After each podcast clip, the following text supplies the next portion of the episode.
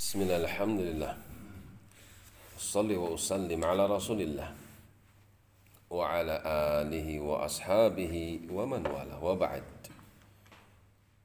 Masih di dalam surah Sad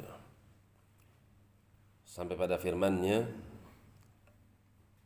Wa wahabna li Dawuda Sulaimana Kami limpahkan karunia untuk Daud alaihissalam Sulaiman berupa anak.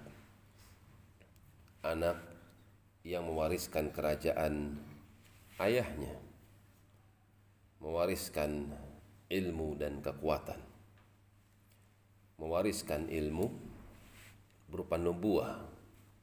Satu-satunya anak Daud yang menjadi nabi di antaranya adalah Sulaiman yang mewariskan dari segi kekuatan adalah khalifah.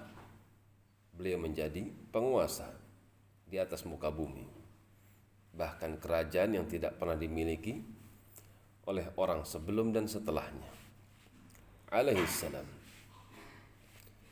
Ni'mal abdu. Beliau itu adalah ni'mal abd. Sebaik-baik hamba. Di antara sebab Kenapa beliau dikatakan dengan sebaik-baik hamba pada zamannya?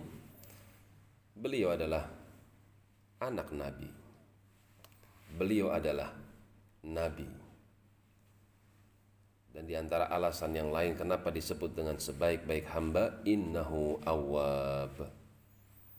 Beliau itu suka kembali kepada Allah Subhanahu wa taala. Kata Ibnu Katsir, kathiru ta'ah wal ibadati wal inabati ilallah dia banyak melakukan berbagai macam jenis ketaatan. Beliau banyak melakukan berbagai macam jenis ritual ibadah. Dan di antara ciri khusus beliau adalah inabah mudah untuk kembali untuk mengingat Tuhannya. Maka siapa yang ingin mendapatkan ni'mal abad masuk ke dalam golongan sebaik-baik hamba maka perbanyak ibadah perbanyak untuk menempuh jalan-jalan ketaatan dan iringi kehidupan dengan banyak istighfar. Meminta ampun kepada Allah Subhanahu wa taala dengan harapan dia masuk ke dalam golongan awab orang yang mudah kembali kepada Allah Subhanahu wa taala Demikian wallahu taala a'lam bis-shawab.